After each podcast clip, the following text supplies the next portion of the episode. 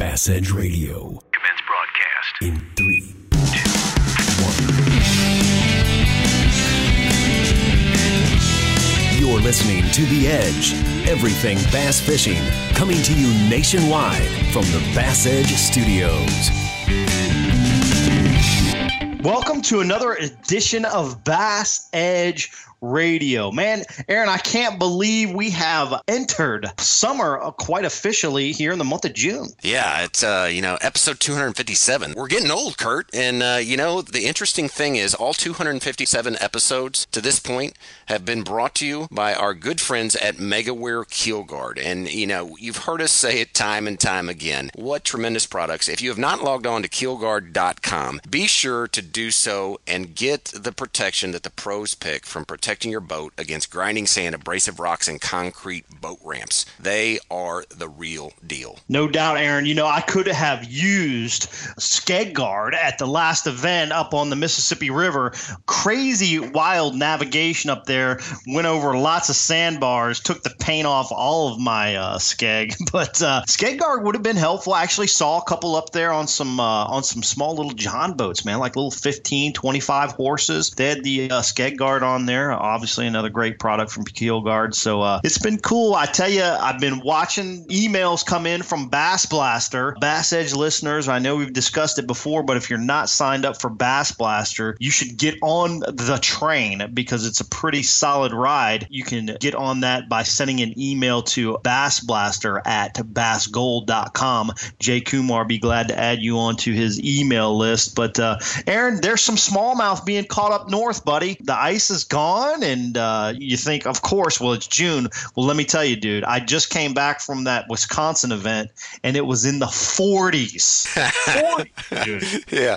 Well, um, you know, I always like this time of year because when you start seeing those giant brown fish coming out of the north, that means it's about to get fun. But yeah, it, crazy weather, Kurt. You know, the cold front, and then of course the flooding in the Midwest. We dealt with a lot of flooding, so changing conditions. You know, the the weather is is something as anglers that obviously plays big with each time that, that we're out on the water. So uh, yeah, I don't I don't feel too sorry for you because you've been down there January, you know, through the cold winter uh, in Del Rio enjoying the, the hot sun. So you deserve it. That's right. That's right. It actually hasn't been that hot down here. It's been really great, and uh, fishing's been good as well. But uh, I'll tell you what, we're going to move into our next segment here real quickly. We've got lots to talk about, lots of happenings, things going on. Stay tuned. Bass Edge Radio is going to be right back.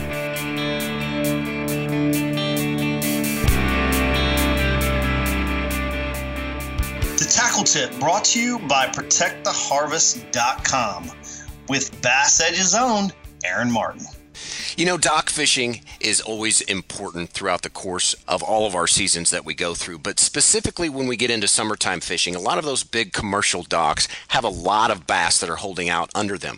However, what I've noticed, whether I'm pitching a jig or even throwing a spoon in there, is sometimes they're congregated under one bay or one stall specifically. Well, when you have 20 or 30 stalls, coming back to know when you set a waypoint or, or, on your GPS, you're like, okay, which stall was it? And I found that those fish hold constantly throughout the course as the tournament develops. So a lot of times what I do, not only will I set a waypoint on my GPS, but I buy bright fluorescent colored garage sale stickers that you would put on uh, a package or something that if you're going to sell, maybe it's in bright neon pink or chartreuse, but I simply reach out take that. Then when I come back to that spot, I know exactly which stall that I'm going to fish, and I'll fish the stall on each side of that decal so that I can have a good memory, keep my time efficient on the water, and go on to the next one. That's your tackle tip. First by land and now by sea. For years, Lucas Oil has been a staple in high performance vehicles on both the road and track. Now, from the makers of Lucas Oil comes Lucas Marine products, specifically engineered for marine applications. Protect and lubricate your marine inboard, outboard, or high performance boat with Lucas Marine Engine Oil or Lucas Synthetic Based Oil. Learn more about the complete line of Lucas Oil and marine products. Visit lucasoil.com. Nitro Performance Fishing Boats is now the official boat of Bass Edge Radio. Be sure to check out the Nitro Z Series Performance Fishing Boats. The 2017 lineup features five boats ranging from 17.4 up to 21 foot 2 inches. Two new models for 2017 include the Nitro Z17, our entry level bass boat at 17 foot 4 inches and rated for 115 horsepower. The flagship of the Nitro lineup, the Nitro Z21, at 21.2 in length. Its performance and fishability is unmatched, designed with input from top elite pros like KVD, Edwin Evers, Rick Clunn, and Ott Defoe. Nitro Performance Fishing Boats. Champions aren't born, they're made.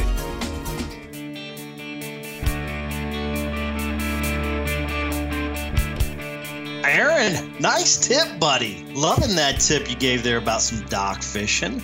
That was uh, very interesting, and and definitely that spoon fishing on docks is, you know, James Watson crushing them on TV, MLF, and everything, doing some of that dock fishing with a spoon, and uh, it's very similar to the tip that you provided. They seem to be under certain stalls, and and what a great way for uh, us anglers to get back and uh, capitalize on those fish that we find in those docks. But uh, man, I don't know how much dock fishing's going on at this particular moment. How about the water levels in your neck of the woods, buddy? Oh man, I'm telling you, Kurt. As you know, uh, right before I left, um, I had a tournament down at Bull Shoals during that week.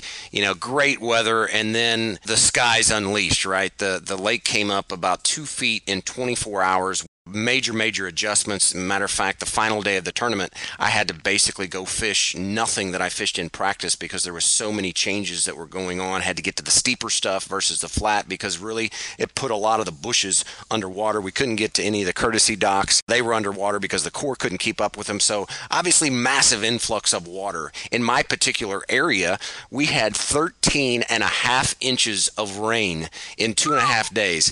Fortunately, wow. I was out of the country during during that time. Um, so that part was good, but it has certainly played havoc on a lot of anglers, you know, just with all of this flow of water and it's really scattered the fish out because there's just so much more area for them to move, you know? I don't know yeah. what your experience has been, Kurt. Well, I can tell you exactly what it's been. And uh, that is Beaver Lake. Water came up like 15 feet while I was there over a seven day period. Struggled to adjust, finished terribly in the tournament. Johnny McCombs wins, throwing a buzz bait on newly flooded grass, not milfoil, not hydrilla, not anything other than typical lawn grass. Well, it's funny. It's funny you say that because the pattern when I got back, I checked with some guys on on Table Rock, right, and they were down there. Of course, that lake hit an all-time record, flooded in I believe 1954 was when the the dam was completed and they started flooding it. But it hit an all-time record even beyond the flood that hit the 933 mark. So I mean, crazy, crazy high. Had all the floodgates open, spillway, everything else, and the pattern was Kurt looking for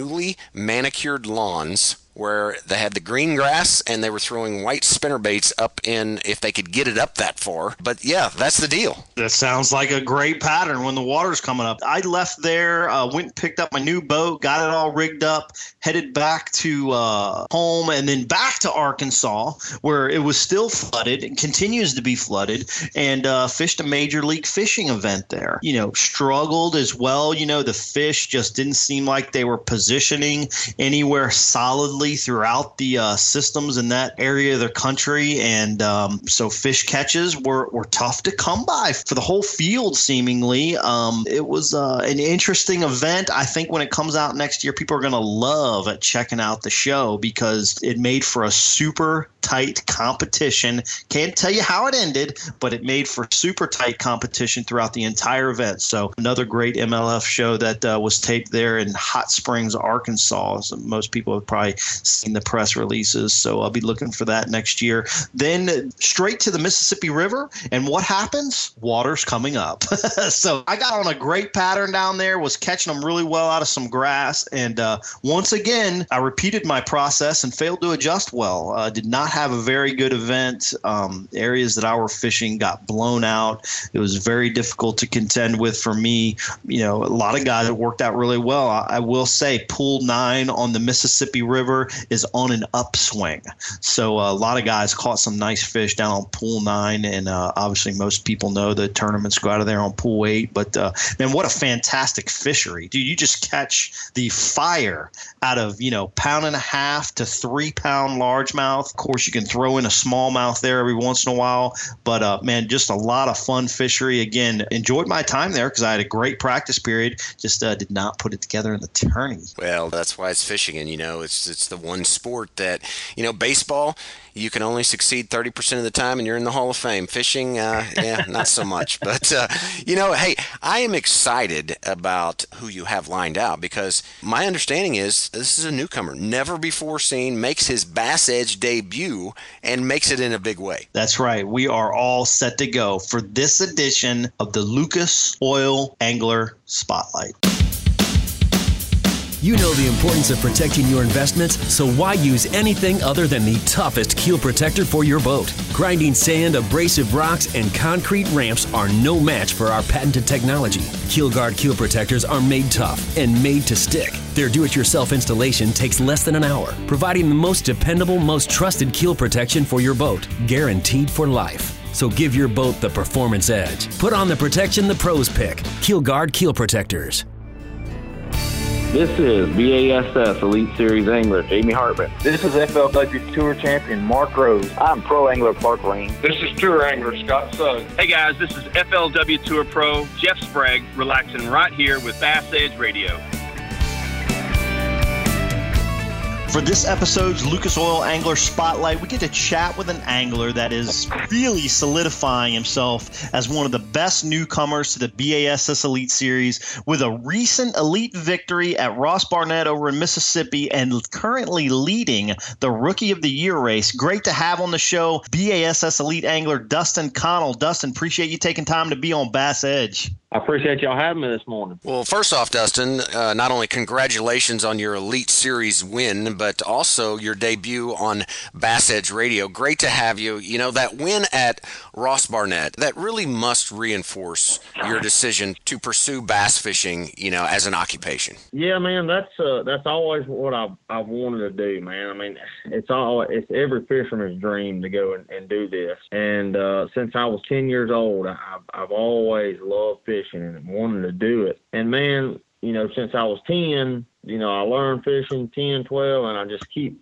learning, learning, learning. And finally, all that time is starting to pay off, and it feels very good. Well, now hang on a second. You say all that time. You're not that old, like uh, like the old men you're talking to, Kurt and I. So that I think speaks volumes for just you know getting the information, but also then being able to apply that information like you have been. I mean, that's tremendous. Right. Yeah. I mean, I'm I say that like I'm old.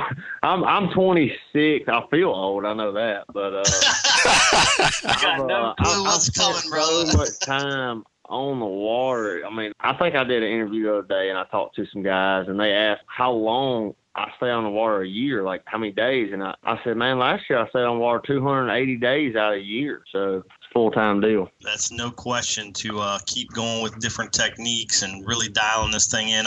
We, we recently did an episode with Jordan Lee, who, who also, just like yourself, came through the college ranks. Sure, you guys had a uh, great rivalry, Jordan being the uh, Auburn guy and you being the Alabama guy, right? Right. Yeah, that's always.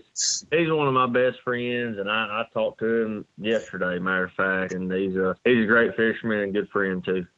That's awesome. Well, it was a really revealing video, obviously, that Bassmaster produced. It had a lot of comments there on Bassmaster.com, and that was about your thought process prior to weigh in um, there at Ross Barnett. What most anglers don't really realize, you know, when they're wanting to be on the national tour is those things that you hear before you get there, and you don't quite understand it until you get there. Can you kind of explain some of that to our younger crowd here at Bass Edge Radio as far as what they're in store? For you know trying to make an occupation and a career out of this and and how important some of those uh, victories or, or those chances to have victory can really be to an angler i would say there are two things one is the business side of fishing and I still work on it every day. Um, you know, it's one thing to go out there and, and catch a fish. It's another thing to go out there and promote sponsors that allow you to be there. The other side of it is these guys are really, really good.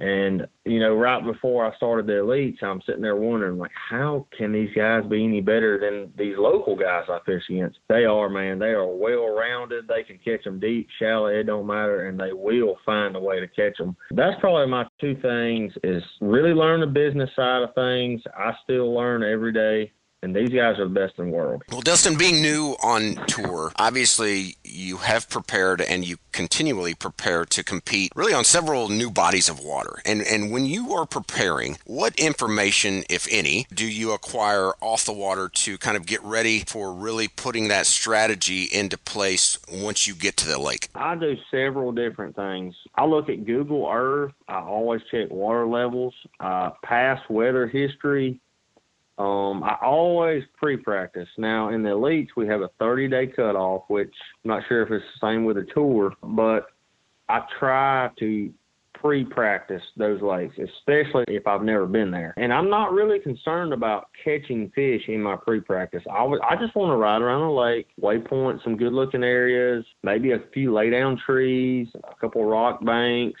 and just kind of know the lake. And then when I launch my boat there, I know, hey, the water temp's this, the water level's this, and I can go from there. That's a pretty easy concept. You know, obviously this year so far, dude, you've been knocking it out of the park. You, you know, your AOY standings is way up there, especially for a newcomer. I mean, you're competing against these guys that have been on these bodies of water over and over and over in years and years and years of experience. And and as Aaron alluded to earlier, you're a young dude, man. I mean, even though you've got a lot of time on the water, um, Um, like many of the young anglers do, there's still that learning process that continues to evolve. How do you learn yet be so successful at the same time?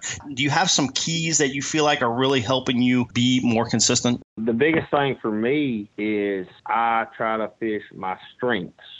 And when I say that, you know, sometimes your strength is also your weakness because you get out there and you, you try to be versatile. You want to go crank in practice. You want to go fish shallow in practice. And before I know it, I've spent my whole practice throwing crankbait out deep, running the bank, throwing a buzzbait, doing that when sometimes you need to slow down and just do one thing. But while I'm in practice, I just kind of feel the lake out. That's what I try to do. I roll over a point. I see some brush. I see I see two fish down there. I start wheels start turning. All right, there's some fish out deep. Man, I, I really just try to do my strengths everywhere I go. What seems like your career really got started and, and moving in a good direction when you won the uh, Open there at the uh, Alabama River, right? That was uh, 2015, correct? That's right. Right. So, you know, reading some of the articles that came through that open win and, and really kind of when you got pushed out into the public eyes, you might say, in the in the bass fishing industry and the bass fishing community, you were kind of a professed deep water angler. Most anglers refer to river systems to shallow water fisheries. Can you help us understand how you break down deep water on a river system in the summer months like, you know, we are here in early June? In my mind, there's two different kinds of river systems. You have a river system such as the Tennessee River, which is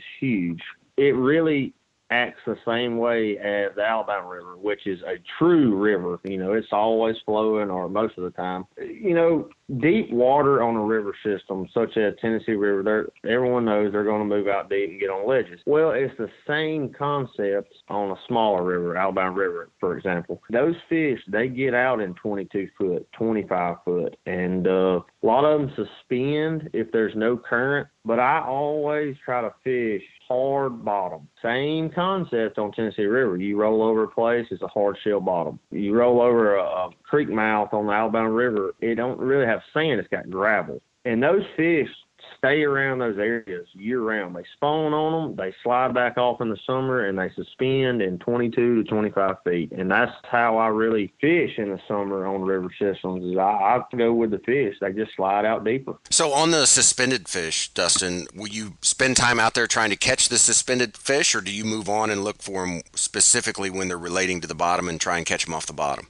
There's two ways I try to catch them. If there is current, those fish are going to move up on top of those hard places. They're going to be in 15 foot, you know, sometimes 20 foot. I catch them on swim bait, stuff like that. If there is no current, a big deal right now is drop shot, a Damiki rig. You know, any of those vertical type deals, you can catch them, especially spotted bass. But uh, largemouth the same way. I mean, I've been a lot of times I've seen fish on my graph on Tennessee River, and you drop a drop shot in front of them, they bite it and you can't get them about nothing else. So uh, vertical with no current is really really good. When you're looking at no current situations, is it generally always offshore? I mean, you're talking about suspended fish. Are you always looking at you know submerged islands or humps or mouths of creeks, or sometimes do you also look up close to the bank? You know, the cool thing about the Alabama River system is you got spotted bass and largemouth bass, right? So do you find that the species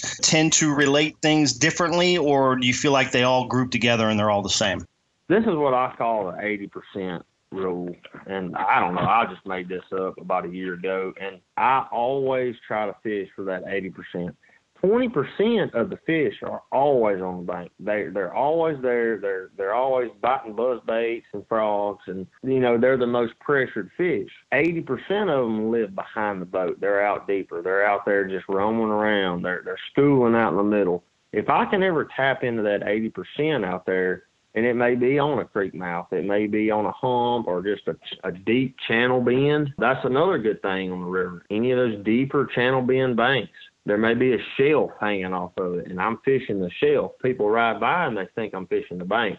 I'm fishing a 10 foot shelf that runs out 30 feet off the bank, and on that drop, those fish are sitting. So there's a lot that really goes into it. Makes great sense, man. I appreciate that. When you're talking about the shelf on the edge, you're talking about something where you're fishing off. Is that something also where you're looking for that deep break line where those fish are kind of hovering out and, and maybe suspended off that deep break line, or are they, you know, generally related to the shelf depending on the current situation? They do. Um, a lot of times I run Lowrance Electronics and I, I roll over a ledge or a shelf on the river, for example, and you'll see them every time. They'll be you'll be sitting in 30 feet, and it'll be just a straight ledge, and they'll be sitting right on that lip, 10 or 12 feet, or sometimes 15 foot. They sit on that drop. That way they can move up and down with the current. They normally sit right there on that lip. That's the best ones that you can catch is when they're positioned like that. And are you predominantly dragging a, a jig or, or a more bottom focused bait for where they hit it on the fall, or are you coming more lateral through the water column? It just depends on how many fish are on a certain place. For example, if I roll over a shelf like that on the Alabama River and I see three on my side imaging or down imaging, that tells me there's probably more there. So I'm going. To My first cast is going to be with a crankbait. Or if I roll over and see one down there, and then I roll over ten feet down a little ways, and I see another one, that tells me, hey, they're kind of scattered. I might need to throw a jig. So it just really depends on how they position out there. Makes sense, man. Hey, Dustin, we're going to pause for a moment. Everyone, hang tight. Bass Edge Radio is going to return with BASS Elite Series angler Dustin Connell. Eventually, it's going to happen. You'll turn the key and your engine won't start. Don't lose your ability to get around. Visit O'Reilly Auto Parts for a Super Start battery. Whether it's a reliable economy, hardworking premium, or powerful extreme, you'll find it at an everyday low price. Don't let a dead battery slow you down. Visit O'Reilly Auto Parts. Better parts, better prices every day. Oh, oh, oh, O'Reilly Auto Parts.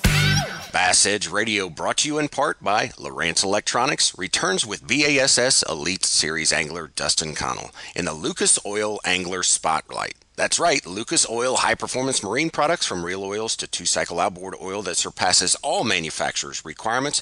Be sure to visit them at lucasoil.com. It works.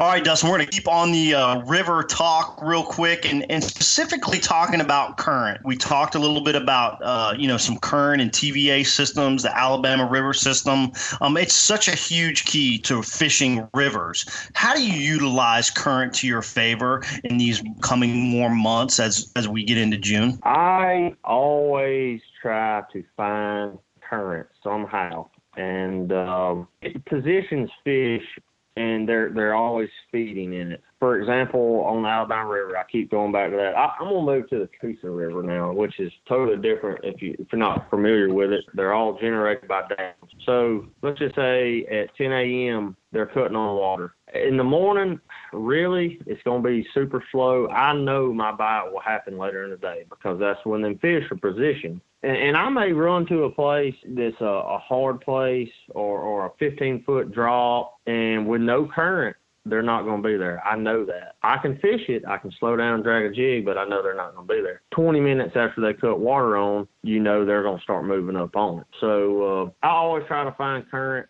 especially in warm water. That's a huge deal. It's really everything on a river is current. So, you know, my next question, I want you to kind of speak on this too, because also the wind, right, plays into it. It creates current, perhaps even when there's there's at least water movement. So, when you're looking at whether it's it's dam generated, you know, they turn on the water, or it's a naturally flowing, like you talk about the Alabama River, or let's say it's wind current. What techniques do you lean on when attacking those kind of those current related fish? And are there really any little tricks that, that you can share with us that that's your go-to, you know, that you always know that, hey, if this is happening, this is what I'm going to be doing? Probably the bait that I would, my go-to bait would be a jig um, just a casting jig, a half ounce or three quarter. That bait is kind of my search bait. I know that's a slow bait, but if I see some fish on my graph, then I think I can catch them on a jig. They'll bite a jig because they're positioned for a reason. Also, another huge bait on, on a river system, and uh, I know this don't really relate to deep fishing, but as a jerk bait. I may roll up on a place that has current and wind, just, you know, wind's banging on a bank and I got current and the water's clear. I'm going to throw a jerk bait all the way down that stretch because I know there's fish there. They just may be suspended you know. So uh, a jerk bait and a jig is, is two of my favorite baits. Well, real quick, you talked about um, using your electronics, maybe even before you start obviously casting that jig out there. In the summer months, are you looking on the front side of current breaks? Are you looking, you know, on the back side of current breaks? You know, if you had to throw that 80-20 rule out there for deep fish, where would you find 80% of your fish? Obviously, you know, you talked about some of the hard spots, but what are high percentage areas that you're going to look when you're looking for those deep water fish on river systems? Typically, when you have current, they're going to be on the front side of those breaks or eddies. I mean, they're they're not. I don't normally catch them in an eddy or a bowl. And when I say a bowl, that means uh, you know, let's just say there's a shoal or or a, a little jut or nub in the river. I don't catch them behind that stuff. They want to sit right in the front of it. So, for example, same way on Tennessee River, I keep going back to that. If there is a, let's just say, a bar that runs horizontal out into the river and there's current flowing over it, I'm going to catch them on that front side of that. They're going to be positioned right on that front edge I don't know why they get like that. You would think they would sit behind it just out of the current, but they sit right in front. That way they can move right up and eat when something swims by. So uh, I catch them on the front side of those areas. Does water clarity make a difference when you're talking about current at all? Huge difference. Big difference with my baits also. Uh, fishing has changed. It really has. If the water is super clear, I mean, obviously a lot of people know they're not going to buy a crankbait near as good swim baits are a big deal. If it gets clear, I always throw a swim bait in there every time. And uh, I throw a crankbait a lot, but when it's super clear like that, then uh, a swim bait is the deal. So I got a quick question. A couple years ago, a lot of people saw the Elite Series event that was on the Alabama River. Um, we had super crazy amounts of current, really high water. Um, a lot of those fish were, were caught up on the bank. When you get heavy amounts of rain and you get a big dose of water flowing through a system and your current speed becomes really high, do you tend to stay offshore and still target those fish? Or do you feel like you know that 80% of fish moves a little bit closer to the bank to get out of some of that strong current flow how do you strategize when you have that type of situation i look at two things i look at the water color and for example, in the Elite Series event they had, it was flooding. The water was up really, really high. It was really muddy, and uh, that's going to force those fish to be against the bank. They're not going to sit out in 15 foot or 12 feet. They're going to be right against the bank if the water's high and muddy. Same way with largemouth on any other lake. If it gets high and muddy, there's a 90% chance that tournament will be won shallow, you know, on a buzz bait or uh, flipping a jig or a spinner bait. So uh, on a river system, if it gets really muddy and flowing really hard, I'm throwing a spinner bait. That's my go-to. I'm gonna find small eddies on the bank and uh, pitch a jig in those eddies, and they're gonna be tight. So you feel like the fish are actually moving out of the current in that situation? Then they're like trying to escape that fast water because obviously on a slower moving current situation, you talked about them being kind of frontal faced inside the current and on the front side of eddy or boil areas. You know, kind of being in that current. You think now they're kind of moving off and back away from that stuff. They do. They go wherever the shad are going to go. For example, if I have just a moderate current, you know, it's it's not really strong. Those shad they get out in the middle. You see them out in the middle, swimming around, you know, flickering. But when that current gets really strong, those shad, they have to get against the bank in an eddy somewhere. And uh, a very good idea is when you're fishing a river and it's really flooded or current's really fast, you may find a small little eddy. When you pitch in that eddy, you'll see shad flicker, like jump out of the water. That tells me, hey, them fish are up there near. So I really chase the bait. That's a big deal in a river system. Well, Dustin, our time is flying by here, but one thing I do want to know, you know, being kind of newer on the tour, what are really some new lure trends that you're seeing this year on tour that all of us should be really having inside of our, our tackle box? Three new lure trends. One of them is going to be a spinning rod, such as the Ned rig or a drop shot rig, a Damiki rig. Spinning rod's a huge deal, especially when you're fishing different lakes. You always need to be confident in a spinning rod. Another new lure is going to be, and it's not really new, but it's always a player. It's a jerk bait. I always have a jerk bait tied on, no matter where I go,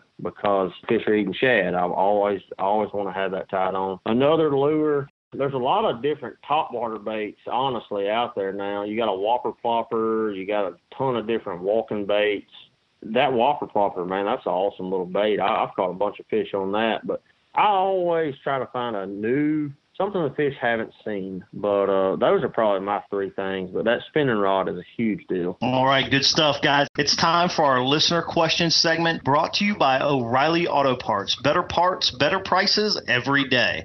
This question, Dustin, comes from Isaac Prince out in Washington State. Isaac asks When the fishing's been good on a reservoir, dragging jigs along the rocks, but the wind picks up, making it near impossible to fish anything on the bottom because you just can't feel what's going on. What should you do? I've tried crankbaits, swim baits with zero luck. What are some alternatives or something that Isaac needs to change up to uh, have more success in those situations? There's two options that you can do. If the wind has picked up and you can't hardly feel the bottom, you might change to a heavier jig. You may throw a three quarter ounce jig. If it were me, I would throw a jerk bait down those same rocks. I would pull up I know it may be hard to throw it with the wind, but I may turn around, you know, facing the wind or, or against it, and I'll try to throw a jerk bait and those fish are going to be right against the bank. Another thing you can do is try to downsize a little bit. You may tie on instead of a jig, you may just throw a big shaky head with a trick worm on there, you know. So uh, I would probably throw that jerk bait for sure. Well, and when you talk about jerk baits, Dustin, this time of year being the first part of June, are you are you thinking a, a suspending jerk bait, or are you are you throwing one that's going to float? I, I throw a suspending jerk bait all the time. You've got two different kind of jerk bait retrieves. A lot of people associate a jerk bait with cold water. They jerk, jerk, pause. And that's really dependent on the water temperature. Normally, the hotter the water, the faster you have to work that jerk bait. You know, I may throw it out there and I may reel it down and I just constantly jerk, jerk, jerk, jerk, jerk. And it's more of a reaction bite. So that's another good way to catch those fish. They're there for a reason, but they may not be biting when I throw that jerk bait past them, it forces them to. It's good stuff there. Isaac, thanks for sending in that question through our Facebook page at Bass Edge. Dustin, certainly appreciate you sharing that great advice with Isaac. Isaac, email us through our website at bassedge.com and click on the Claim Your Prize tab and let us know you heard your question answered on the show, and we will send out that O'Reilly Auto Parts gift card. And you want to win the next O'Reilly Auto Parts gift card? Be sure to continue sending in those questions to our Facebook page, our Twitter handle or shoot us an email support at bassedge.com. All right, Dustin. Well, certainly, again, congratulations on a fantastic season that you're having, and also uh, really appreciate you taking time to make your debut episode here on Bass Edge Radio. Any closing thoughts as we wind this thing down? Man, I really appreciate y'all having me. Uh, it's been an awesome couple weeks, really, and uh, I'm just going to try to keep this rolling and keep catching them bass. Blue trophies pay bills, don't they, Dustin? no doubt about it. I'm glad I have one. that is awesome, man. Well, congratulations on that. Uh, huge accomplishment, especially for a young guy, man. You got a huge uh, career in front of you, I feel like. And uh, we got to make sure that we send you off, though, with our segment Four Last Questions for You. So, question number one is What is the last picture you took with your phone? Last picture I took with my phone was a four pounder I caught at Sam Rayburn, and it had a popper in its mouth that someone had broke off. Oh I reeled the fish up. I caught it on a worm, and I reeled it up, and someone broke the popper off. So I caught me a four pounder and a popper. That's awesome. Okay, what's your favorite television show? Mm, it's got to be Bassmaster TV. Ba- Bassmaster on, on ESPN too. I love watching fishing, anything related to fishing. That's Okay, and what body of water did you catch your first bass? That was on Lake Mitchell on the Coosa River here in Alabama. Very cool. And are you a bathroom singer? Absolutely. It got to be. That's when we all sound the best. That's for sure. well, thanks, Dustin. Good luck the rest of the season. Hopefully, you can knock out that classic berth. Bass Edge Radio. We'll be right back. Patented in 2000, perfected over years of testing and real world punishment, the Power Pole is the ultimate shallow water boat positioning tool. Swift. Power Pole deploys in seconds from anywhere in your boat. Virtually silent. Power Pole won't spook wary fish. Secure in strong current or gusting winds in up to 8 feet of water. Engineered to take it with a lifetime unconditional replacement guarantee on the spike. Power Pole. Swift. Silent. Secure. Visit powerpole.com to find a dealer near you. You know the importance of protecting your investments, so why use anything other than the toughest keel protector for your boat? Grinding sand, abrasive rocks, and concrete ramps are no match for our patented technology. Keel Guard keel protectors are made tough and made to stick. Their do it yourself installation takes less than an hour, providing the most dependable, most trusted keel protection for your boat, guaranteed for life. So give your boat the performance edge. Put on the protection the pros pick. Keel Guard Keel Protectors.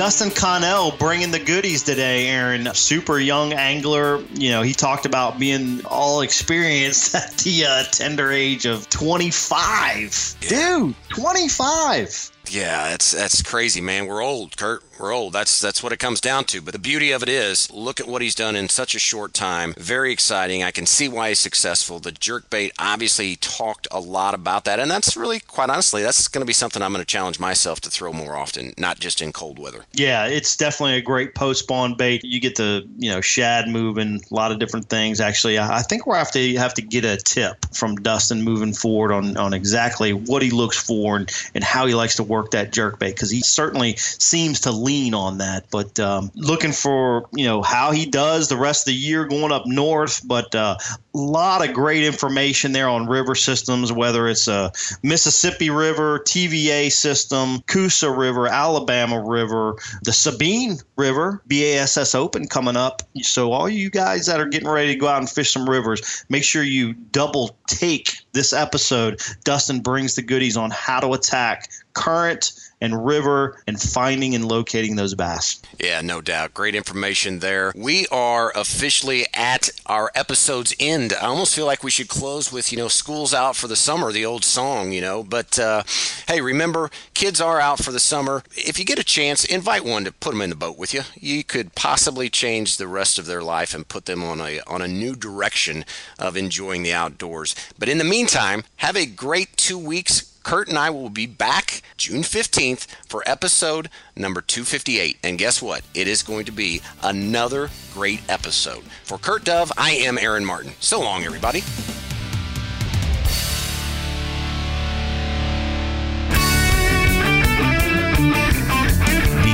Is presented by MegaWare Keel Guard. For more information on Bass Edge or to shop at the Bass Edge online store, visit bassedge.com and be sure to join Kurt Dove and Aaron Martin right here on another episode of The Edge, brought to you in part by Nitro Boats, O'Reilly Auto Parts, Lucas Oil, ProtectTheHarvest.com, Mercury Marine, Lowrance Electronics, PowerPole, and Rapaholic.com.